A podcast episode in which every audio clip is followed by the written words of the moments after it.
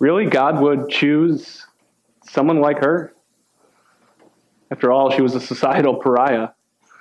She, uh, her name was Rahab, and she lived in Jericho, and she owned an inn, but really everybody knew who she was and what she really did. You see, she was a prostitute, and that inn that she owned, well, it was a brothel. This was a woman who made her living by selling her body for sex. She was the kind of woman that most would stay far away from, and most everybody would talk about behind her back. They would talk about the awful things that she did and the awful way in which she made her money. Really, God, you would choose to love somebody like that? Really, Jesus, you would choose to love someone like him? I mean, he was a societal pariah after all. His name was Matthew, and he was a tax collector. And in the employ of the Roman government, he would go around to his fellow countrymen, these Jews, and he would collect taxes that would go straight to Caesar himself. But that wasn't all he did, and it wasn't the reason why he was necessarily hated. He was hated because he was an extortionist. Not only would he collect money that was destined for Rome, but he would also collect what I suppose you could call somewhat of a finder's fee. He would take money off the top and from these Jews, his fellow countrymen, and he was lining his own pockets, creating for himself this nice little life. But turns out it was a life of loneliness because everybody hated him. He was the kind of person that most would stay far away from, and most everybody would talk about behind his back the awful way of, of life that he lived and the way he made his money. Really, Jesus? You choose to love somebody like that?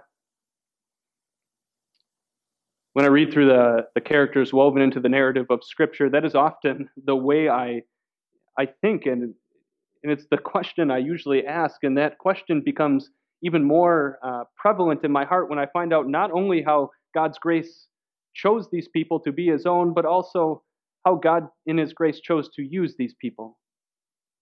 Take Rahab the prostitute.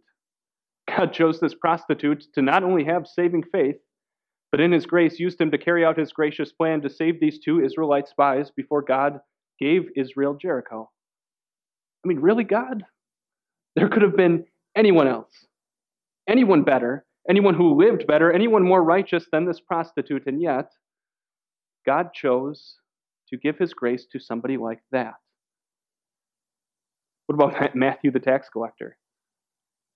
Matthew, in God's grace, was given saving faith, but also Jesus, the Son of God, in his grace, chose Matthew to be one of the 12 disciples, one of those 12 specially chosen men who got to go around with Jesus for three years, seeing the grace of God manifested in flesh and blood. Really, Jesus, this is who you would choose? This thieving tax collector? But in spite of what I think, God chose a prostitute like Rahab to display his grace. In spite of what I think, God chose a thieving tax collector like Matthew to be one of the disciples. And I wish that question in my heart, and maybe this is a question you have asked, would only stay within the confines of when I am reading Scripture, but unfortunately, that question ends up being asked of the people that we encounter in this life. A friend of mine is a pastor in a in, in a suburbia of a large metropolitan area. And across the street from his church is this large Section 8 housing complex. And if you're at all familiar with Section 8 housing, you know the kind of people who usually occupy it and the kind of lives they tend to live. Well, one day a man from this Section 8 housing wandered into his church. He looked and smelled like he hadn't showered in a number of days. He, his clothes were worn and tattered. He reeked of marijuana. His eyes were pinned. But this man from Section 8 housing, he didn't come inquiring about money or for food or gas that he probably would have spent on drugs anyway. No, instead, he came into church asking about God, asking about Jesus. And my friend's reaction is the same reaction I have about Matthew and Rahab. Really, God? You choose to love somebody like this? This is the person to whom you want me to give your grace, your arrow pointing down love?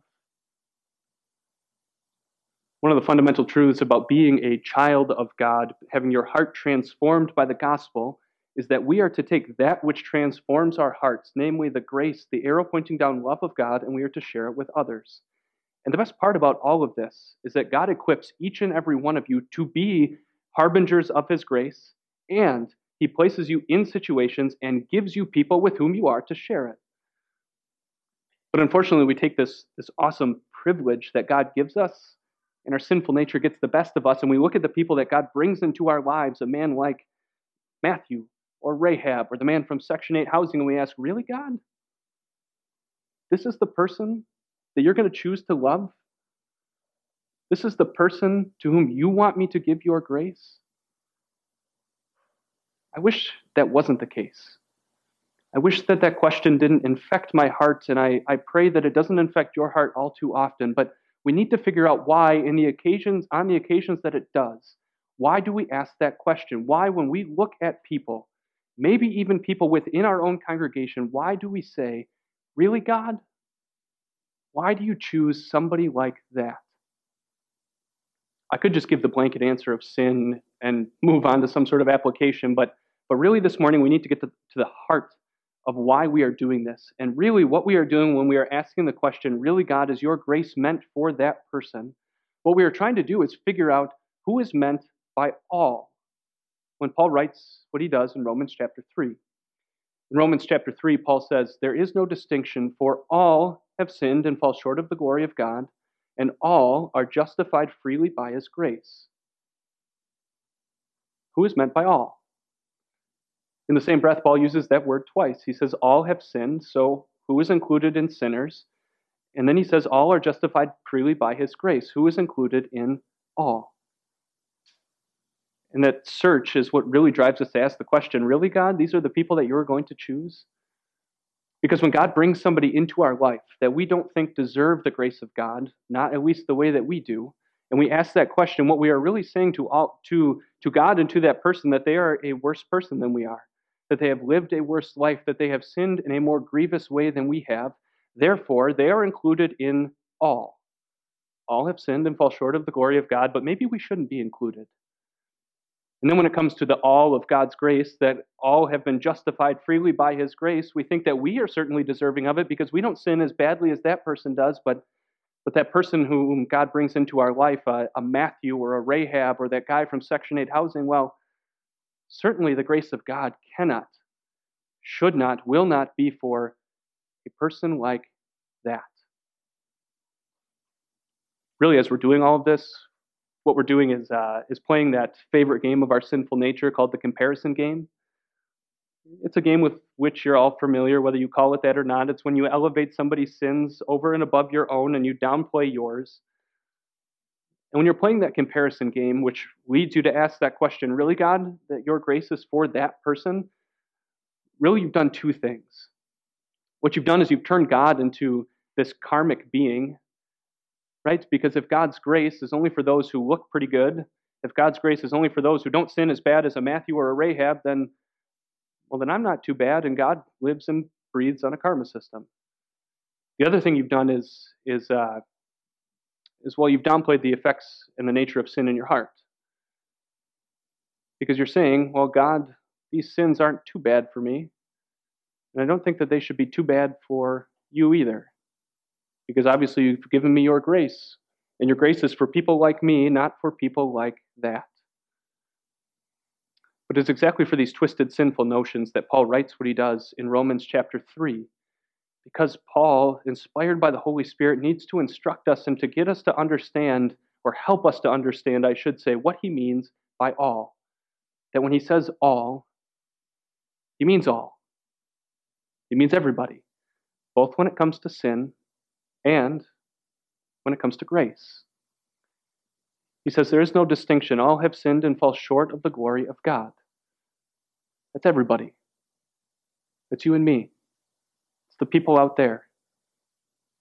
And when we come to that realization that we are sinful, we stand right next to people like Rahab, people like Matthew, people like that guy who came from Section 8 housing reeking of marijuana. And from a worldly perspective, our sins, they may look very different. And they may not even be sins that people can see because they're sins that happen in our hearts. But to God, all of those sins are the same. They are deplorable, they are detestable, they are a stench in the nostrils of God. And God needs us desperately to understand that we are included in all, because it's once we understand that we are included in all, that we can begin to fathom the depth of God's grace. Because it's only when, it's only when you get to the heart of your sin that you can understand the heart of God that manifests itself in His grace and what His grace spurred Him on to do. Paul says, All have sinned and fall short of the glory of God, and all are justified freely by His grace. God, in His grace, justifies you. In other words, He declares you not guilty of your, of your sin. And he does this because of his grace, because of his arrow pointing down love. He saves you sola gratia. He saves you by grace alone. And this grace is for all people. Not just people who walk, talk, and act like you, but people like Matthew, people like Rahab, People like the guy from Section 8 housing or the one that God brings into your life that you don't think deserves the grace of God. God's grace is for all people, and this is what God's grace has done. It declares a person not guilty of their sin through the redemption that is in Christ Jesus our Lord. Redemption or to redeem somebody means to buy them back from something. Uh, in this word is a picture of a person using a rather large sum of money to buy a slave his freedom you and me, Matthew, Rahab, the guy from Section 8 housing, we, are, we were born into this world as slaves to sin. When Satan, our master, cracked his whip, the whip of lust and hatred, of, of, of hatred and lies and gossip, whatever else he wants you to do, we could do nothing else but listen to the crack of that whip.